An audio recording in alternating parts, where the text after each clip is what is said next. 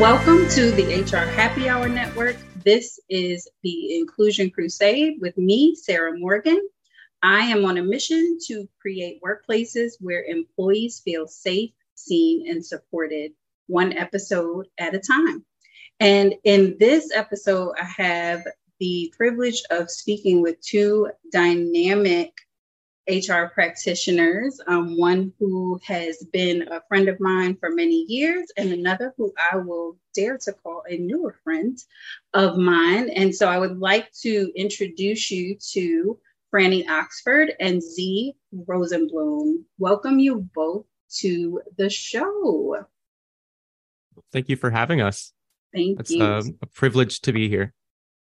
Excellent. So, how about each of you take a moment just to introduce yourself to our listeners? Tell us a little, tell us your name, a little bit about your career, where you're working, and what kind of your role entails now. Sure. I, I could go first. Uh, my Yes. name is Zee. Uh, I use she, her pronouns, and um, I am a senior recruiter at Plume. I've been here for almost a year and a half, and I have a background in corporate and agency recruiting as well as uh, media recruiting for podcasts and such. And so I've um, been doing that since 2017. And I also have an extensive background in all types of customer service. And so for about 15 years or so, I've been just kind of learning the ins and outs of human dynamics and engaging with folks from all walks of life. And I find it really rewarding. And at Plume, one of the things that I like best about working there is getting to kind of build this team to um, Mhm. focus on our our mission that obviously we're all aligned uh, behind. Excellent. Franny. Hi, my name is Franny Oxford. My pronouns are she, any, and I'm the head of people and culture here at Plume Health. Plume is the largest provider of healthcare to transgender people in the United States, which means we're pretty small. We're under 100 employees, and um, and about two thirds of our employees are trans or gender nonconforming, and about 80% of us are queer, including me. Uh, my background is is that I've done HR leadership roles in startup, turnaround, or what I would call incredibly dynamic situations like M&A work uh, for more than 30 years now. And I love what I do because I really love helping w- the work people within my work community self actualize and align to what the organization is trying to do.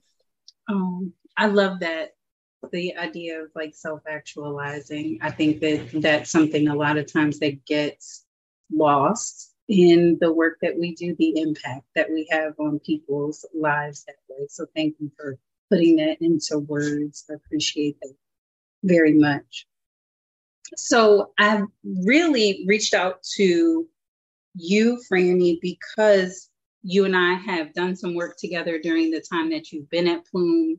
I love, obviously, the mission of the organization and the uniqueness of the space that you all are in, being the largest provider in the US of, of trans healthcare services and making sure that those who are gender nonconforming and transitioning are look are able to get the healthcare support that they need and deserve.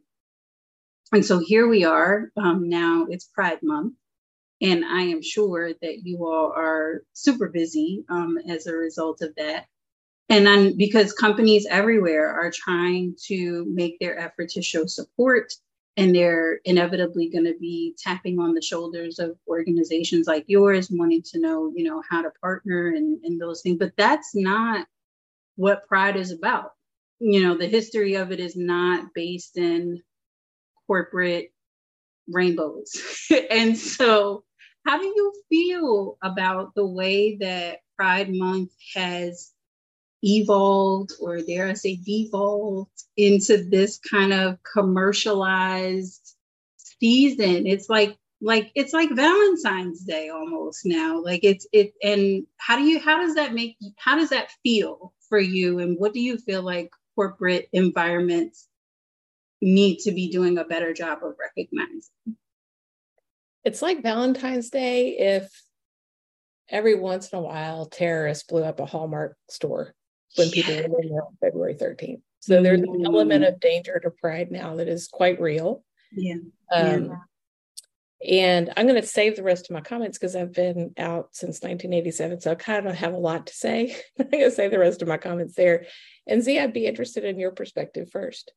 Well, I've been um, I'm trans. I, have been transitioning for a number of years, and before I was out, I would look at Pride as um, definitely the visibility into the community that normally if there's somebody who's presenting as like a cis straight person they might not have visibility into and so it definitely the fact that there is pride and parades and festivals and things is amazing in and of itself mm-hmm. and yeah. is excellent exposure for people who are not out and then to participate in those when you are out is just an incredible sense of belonging in the community and an opportunity to engage with the community that is so important to you i would say that in recent years, it's definitely become more of a hot topic. It seems like you see these organizations putting out merchandise in support of Pride when they can make money off of it and when it's like mm-hmm. the cool thing to do. And then when it's mm-hmm. a little mm-hmm. bit more controversial,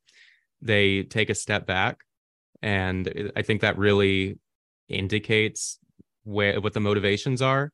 And so, from my perspective, having as many allies as you can get is wonderful. Uh, mm-hmm. We could use all the help that we can to uh, normalize like transness and queerness and have it be in the mainstream and um, talked about on a you know and it's like a regular way and a familiar mm-hmm. way and but you have to look at the overall outcome and when you when you have these organizations that are doing these things that it like sends the message of when you get opposition it's okay to pull back it's okay like when you get opposition mm. you should this is how you should behave it's, it's not a very good role model yeah and it's like if you're gonna support pride either do it or don't do it mm-hmm. but don't do it for the like the, you know the wrong reasons and i think a lot of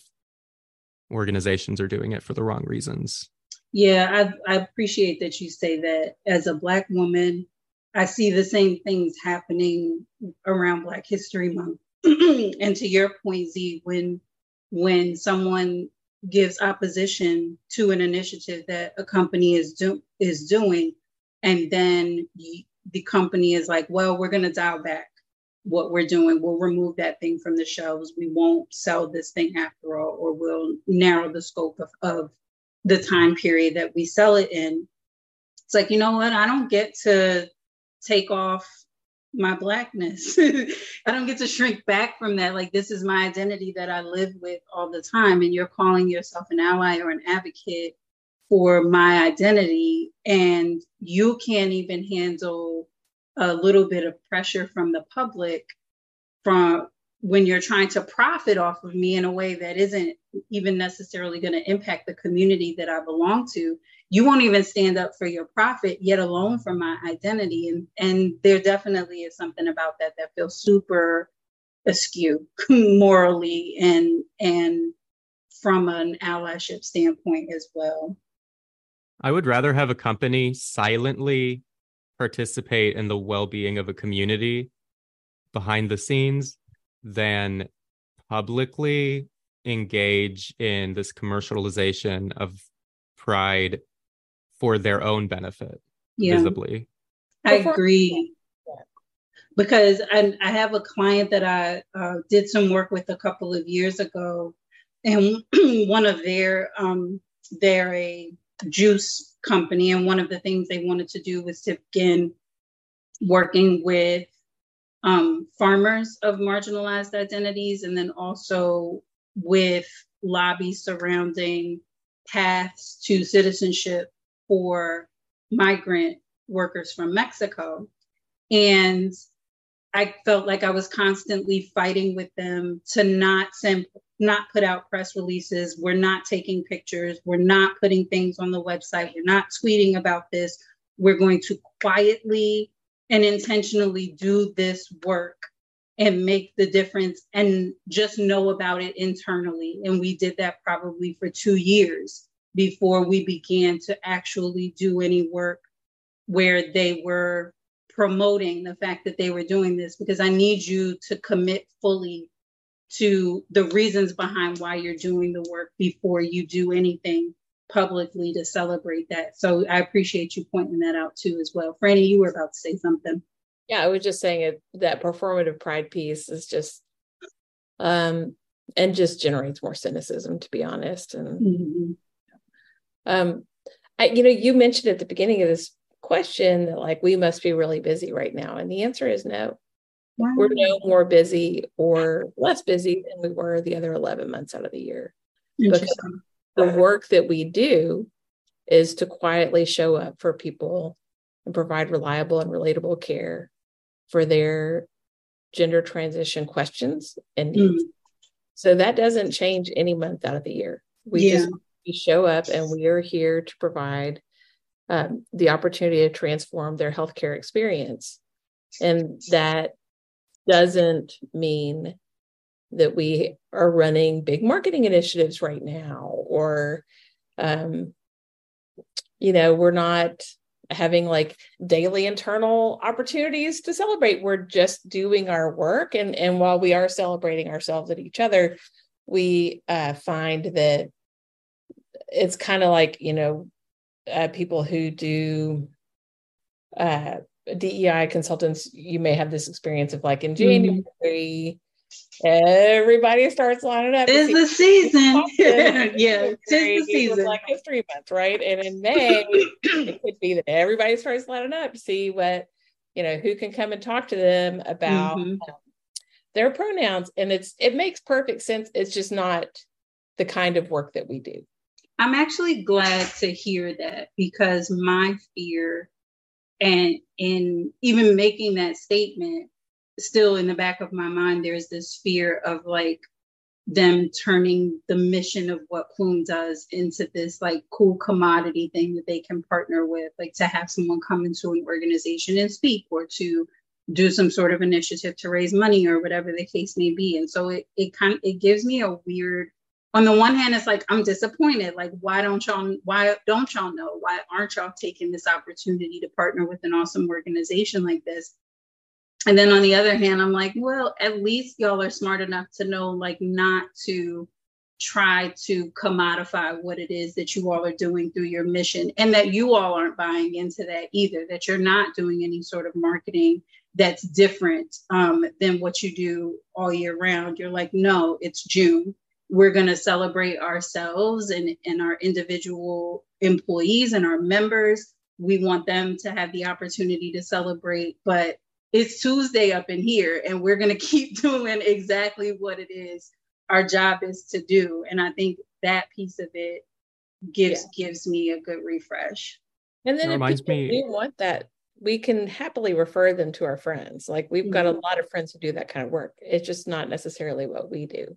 Yeah See? during the um, the trans week of uh, visibility somebody asked me like oh how do you as a trans person how do you feel about the trans week of visibility and or is it trans day of visibility there's a, there's a week and a day but, mm-hmm. um, I, think, I think day was last month yeah and and i'm like it doesn't really change anything it's cool to see the you know the posts that people make and it's nice to know that people support you but it doesn't really change anything like you know every week uh, for me is my normal visibility.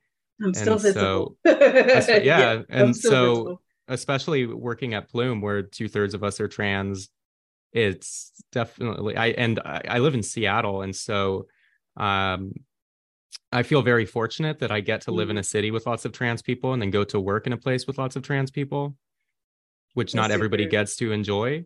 Yeah, that's a very unique um, opportunity for you as you're going through your transition. You have community in both places, which I, I know a lot of trans individuals don't have. You have the community yeah. of, that you build, but a and lot so, of times workplaces don't understand, or or you may be the only only person in your whole organization that's trans. Right, which could lead to a lot of dysphoria and the f- feeling of having responsibility for educating and informing others. Mm-hmm. In organizations where I was the only trans person in the department or at, at that location, there definitely is this feeling of uh, feeling responsible for educating and informing others, which gets very exhausting and dysphoric. But also, since I do live in Seattle and I work at Plume, that probably like I could speak to only my perspective and not others, but my perspective is that Trans Day of Visibility or Trans Trans Week is that it's not super important, not important, but like it's it, you know it doesn't change a whole lot. Mm-hmm. But for others in other areas, maybe it does.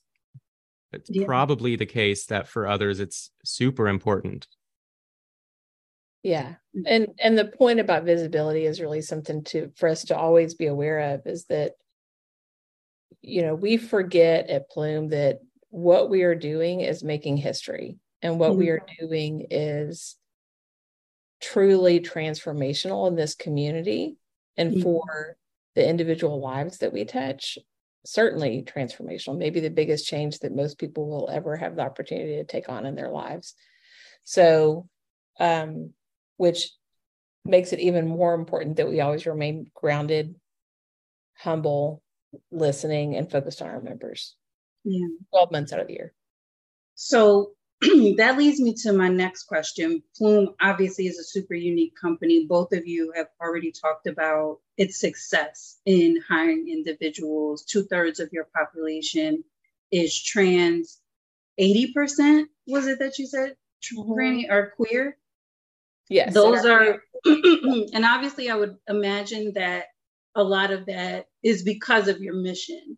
But I also know that it it it's been very intentional in your approach. So can you tell us about what your approach has been to make sure that happens and how organizations who don't have the same type of mission can still take that approach to add more gender diversity into their organization? Well, it's very multifaceted. Um, a lot of it comes down to where you're looking for folks and the the ways of going about that is networking events that we do and posting on on different job boards and stuff like that but it also comes down to the way that you write your job ads I've had mm-hmm. people compliment our job ads for having our values in there, and they mm-hmm. say that they align with our values. And one of our values that we have there is trans inclusion. Mm-hmm. And so people see that and they know that it's a safe place for them. And if they didn't know that already, being Plume. But and then we have a mm-hmm. questionnaire that everybody fills out when they apply for the job. And some of the questions are um, what have you done to recognize and address your own biases mm. and why do you want to work for our mission and people see that and it causes them to be you know have a moment of introspection and then they fill out the rest of the questionnaire and it gives them insight into what this job does and so they they find out about the job maybe through a networking event or we post a job uh, some you know message boards specific to queer people trans people mm-hmm. in the technology sector um t- t- i want to say 22% of the people that we've ended up hiring in the past year or so have been from manually reaching out to folks on linkedin mm. and so people will apply for jobs, but also the external factor is important. So recognizing one's own biases when recruiting could potentially drive diversity in the pipeline if you're reaching out to folks but you're only reaching out to a certain demographic or you don't know how to find people who um like are from more diverse backgrounds. Like if you're looking mm-hmm. for only very specific experience on a resume and you look at it and it doesn't align perfectly with what you're used to seeing, the exact career progression, you could easily oversee somebody who does have the experience that they need to accomplish what's required for this role, but maybe it came from a slightly unorthodox background.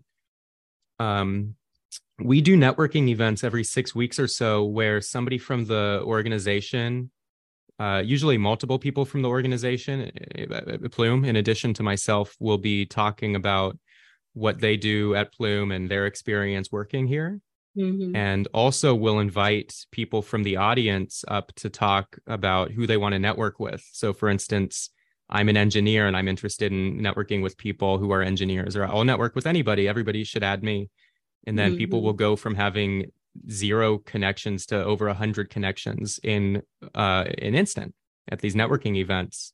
And, and these are virtual events, correct? Yeah. Yes, they're LinkedIn audio events. Excellent. And I so, wanted to, yeah, I want to make sure to point that out because you all are a remote um, mm-hmm. workforce, and so you're making these connections through virtual channels. Um, but that this could just as easily be done geographically like the the mentality and the approach could just as easily be fused into a on-site or a hybrid situation but that you're able to do this and using tools that are low to no cost as well mm-hmm. and so the benefit of having these networking events is having a pool of candidates that remains engaged and mm-hmm. active mm-hmm. and aware of your job postings and you can source from these folks but more than that almost i hope that by facilitating these connections some of these folks will form little groups and cohorts that will ultimately maybe turn into organizations and they're going to uh, em- employ folks of their own or mm-hmm. network with and maybe there's a vice president of hr uh, you know attending and somebody says something that they want to you know network about and now there's some initiative that happens or so i would say for organizations out there that want to do something like this um it's not hard. It's you know you just put on an event that is providing a platform for folks to network with each other and facilitating that network.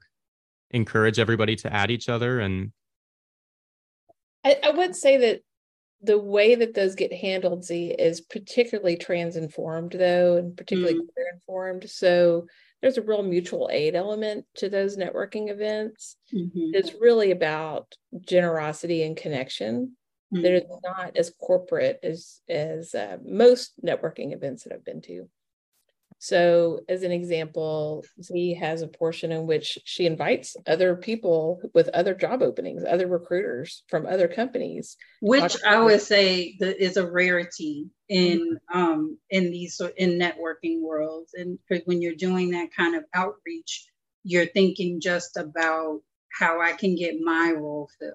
And you all are thinking about the community as a whole and how we can create employment opportunity, whether it's here with us or with someone else who is exactly. trying to be supportive of the community. And that's one of the things that I love. I remember having a conversation with a friend of mine who is a recruiter, um, and her saying to me that I am a recruiter, like, this is who I am, this is what I do. My job is to get people jobs. And so it reminds me, Franny, of like back in the day, and I can say back in the day to you because you, you and I have been like in this for a long time. We were there, and and when it was all about building talent community, and that's what this feels like. Is like this is a community of talented individuals who are looking out for each other and trying to find ways to create opportunity for us to succeed create opportunity, as Zee pointed out, for us to collaborate and create opportunities for others. And that this is, it's not about filling my jobs, it's about helping individuals find roles in organizations where they can thrive and helping them to make connections with each other so that they can continue to feel like they have um, professional support. And when we take a step back from the way that we recruit and look at it through that lens and not just what I can get out of it, then I think we do a much better job on behalf of like our organization's culture and a much better job of, of of building a better future of work um, than than the approach that we have been me me me mine mine mine um, that we've been doing for such a long time.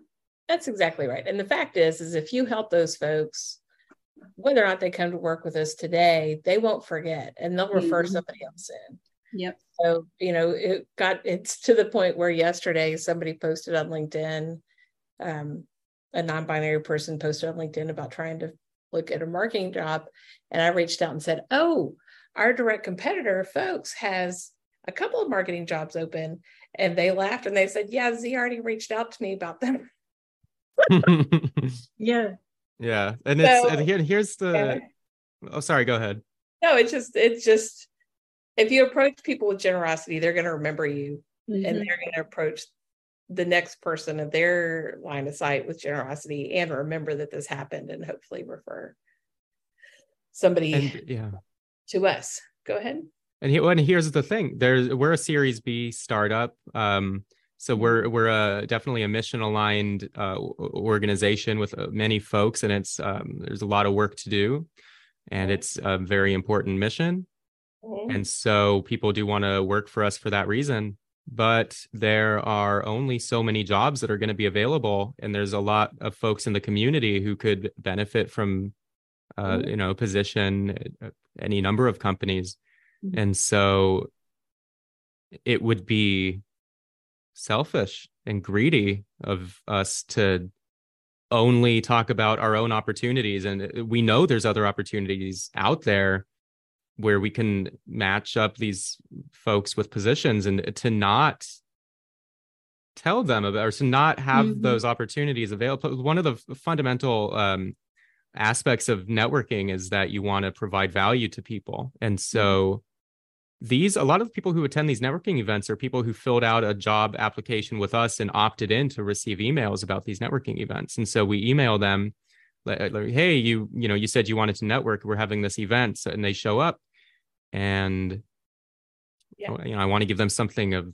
value. I want them that they to, can take away. Yeah, that it's sure. a it's a mutual relationship and it's not just a tr- not just transactional the networking events are more of a hangout than it is like a you know a seminar or something you know you asked about um, how other companies can do this and yes. i think that that's worth talking about also really want to mention it's not that like cis straight people can't work here they absolutely can 100% mm-hmm.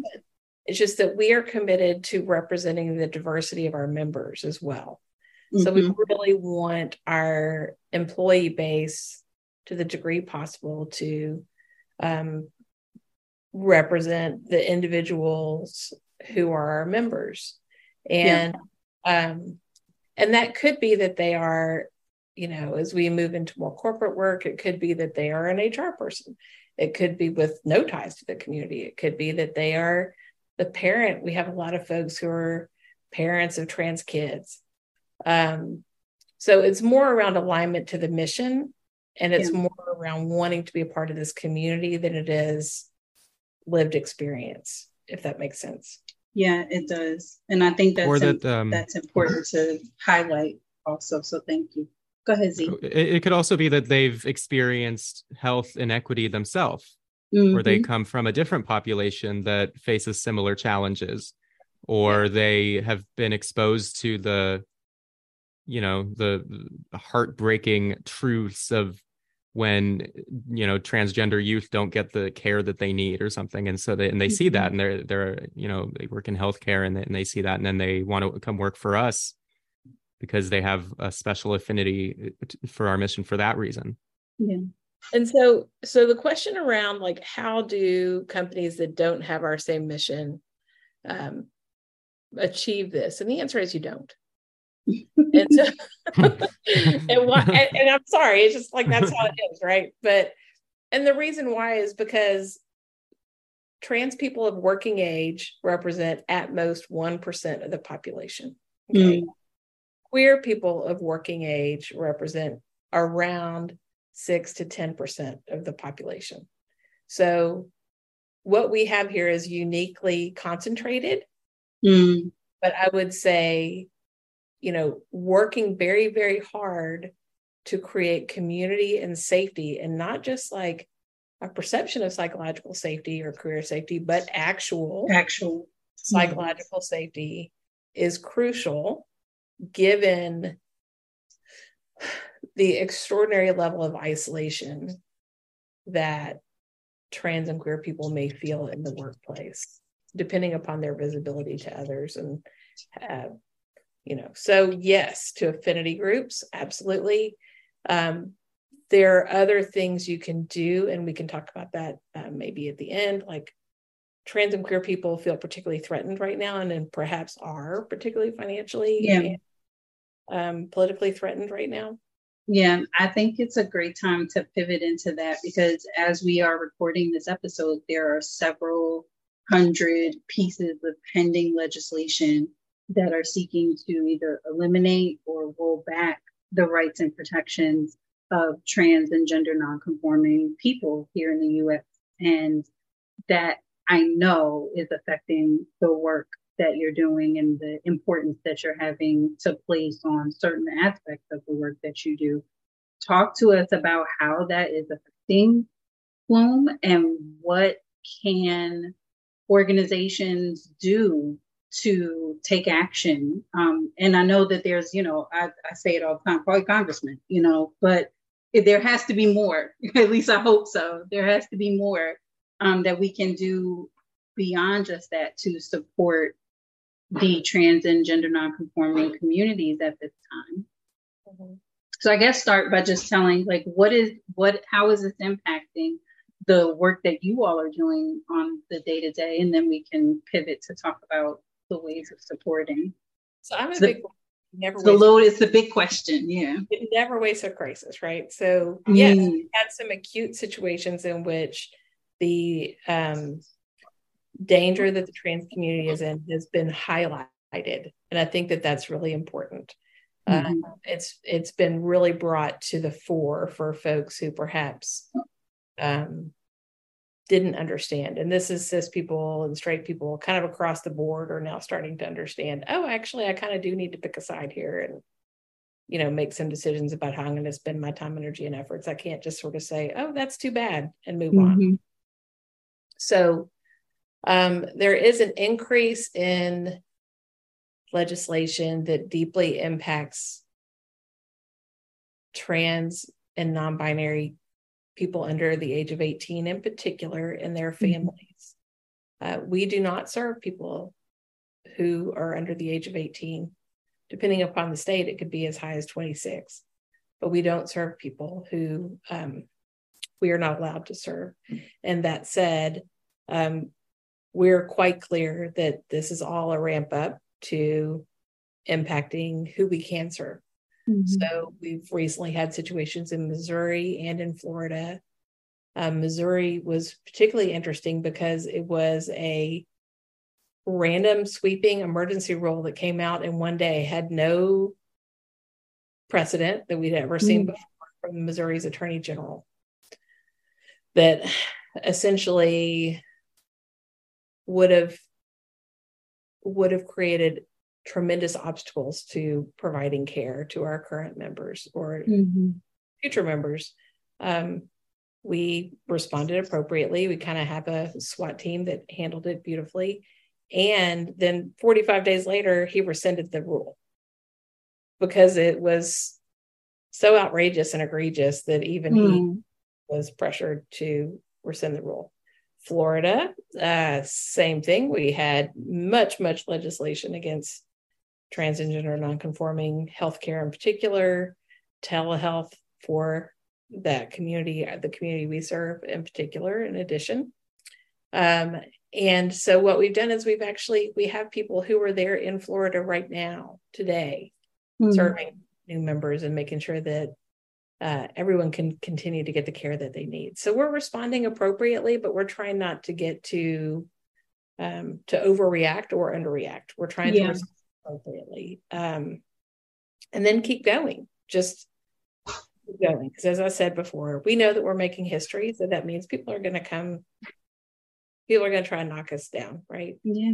Uh, and we also know that if we overreact, it could it could be exactly what they want. So yeah, giving them the reaction that they are wanting. Mm-hmm. Yeah, so we're just continuing to provide reliable and relatable care to our members and to any future members. I'd reach out to I, I, I do reach outs on LinkedIn to folks, and sometimes I'll reach out to somebody. And a couple of times, I, I think I hit my mic with my glasses, by the way, so it might be you might hear no a little bit of.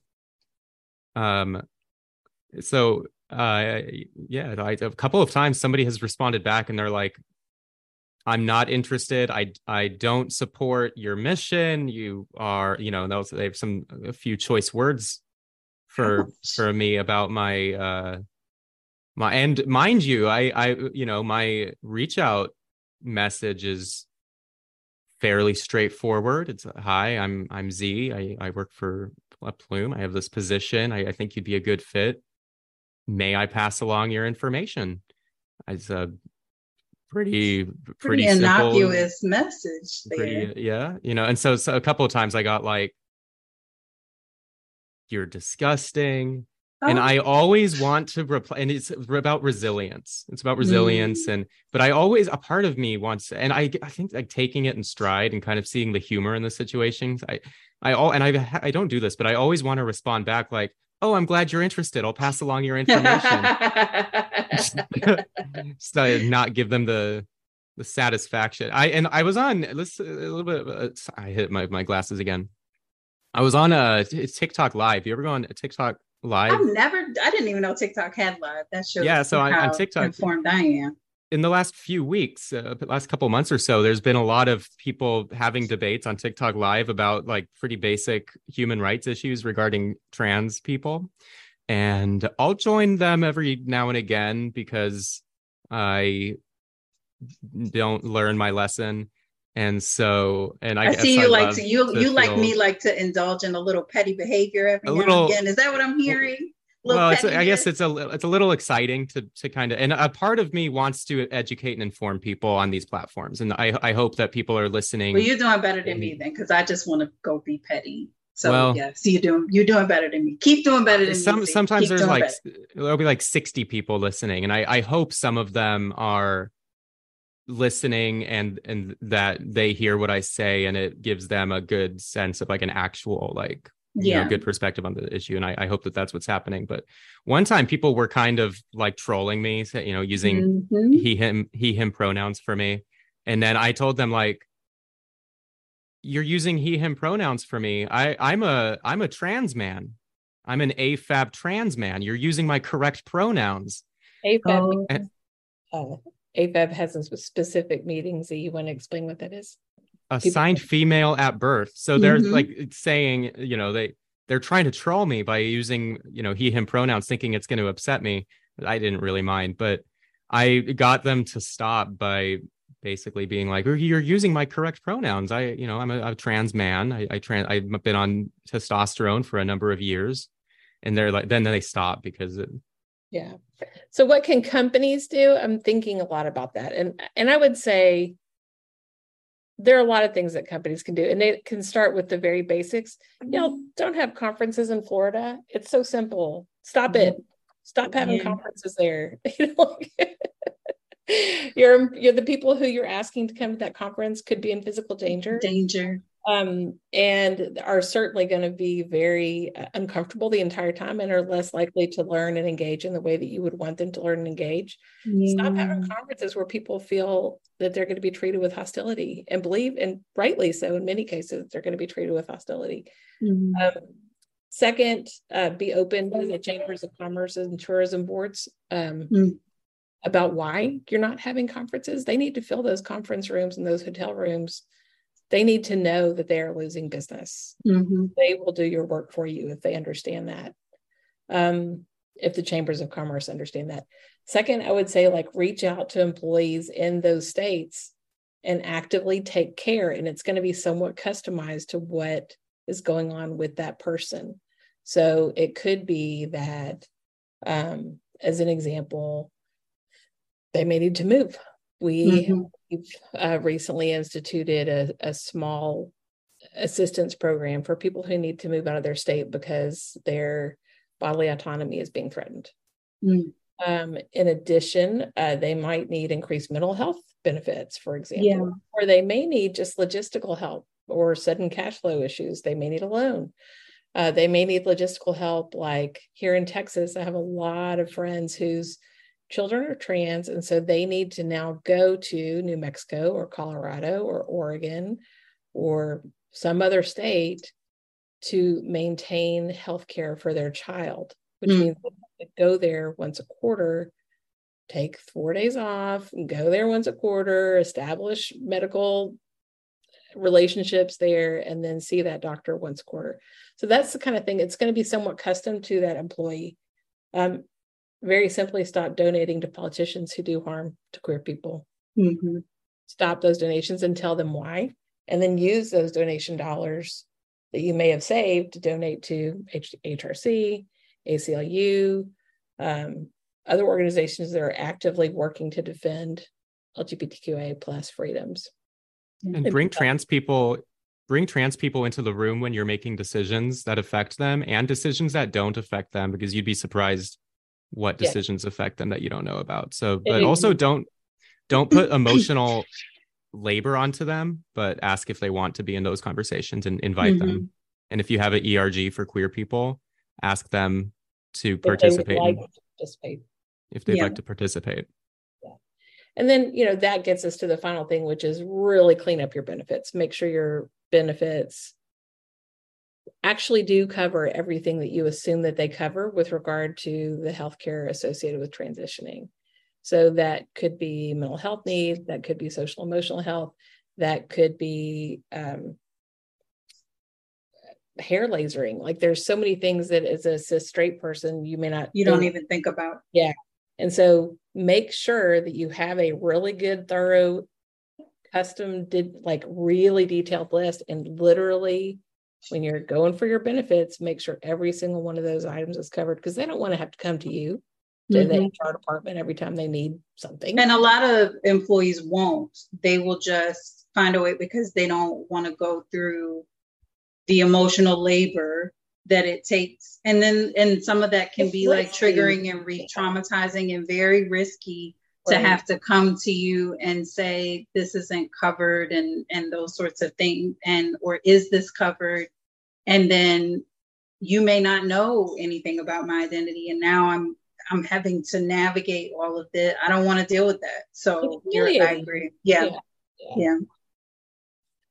So we've covered a lot of ground. We've got a lot of. We have, this, and this is amazing. Advice, but it's our advice. It's so. spectacular yeah. advice. I think it's definitely both of you have definitely provided some some wisdom nuggets that I think the listeners are going to be able to grab a hold of and do something different that will help their organization become a little bit better um, at navigating this. And I appreciate you for that. So I've got my final question before we wrap up. So here at the Inclusion Crusade, um, I always say we're on a mission to make workplaces more inclusive, one episode at a time. So I'm going to ask each of you to share with us what is your crusade? What is the thing that you feel like you're trying to improve in the world or in the world of work one at a time? Zee, I'll let you go first. oh, well, as I want to say thank you, uh, first of all, for kind of uh, inviting us onto your platform and providing us with this platform to share our perspectives. And it's, uh, yeah, super awesome that you are doing this. And so thank you very, very much. And um, I guess that my crusade is um, helping the community and uh, sharing what I've learned with other people. So I, I feel like I've, for whatever reason, gotten good at networking and mm-hmm. teaching people how to network. And so that's, I want to share that and facilitate networking and building. Like I said earlier, my ultimate goal is to bring people together who will start little groups and cohorts and ultimately organizations and if i could facilitate those connections and ultimately like because of those down the line there's some you know organizations that were founded by trans people or something the because of that that would be super awesome or if i could just teach one trans person how to network better and then they use that to get a mentor to get a job or to mm-hmm. do a mm-hmm. project um, I think that networking can do a lot for a lot of people, and other things can too. But like networking is like the thing that I'm good at. Yeah, I guess. who So you I- know still matters. Yeah, so sure. I'm happy to always network with people, and so add me on LinkedIn. Zee Zee Rosenblum, everybody, please Yeah. and say hello to Zee on LinkedIn. Currently Please. going by Zee. It's I I'm likely to to change Good. to my know. name at any. It's gone by Zee. I love that. Franny. What about you? What about uh? Yes. So I would say I'm the sucker who like decided very early in my career that work can be a community and that Mhm. communities are better when people bring their whole best selves to work. So anything I can do to help create community within work and then help people show up as their whole best selves in a safe way and leaders to understand what that looks like. That's what I want to do and that's what I do. Excellent. So again, my name is Franny Oxford, and I also am on the LinkedIn's. Um, so feel free to connect.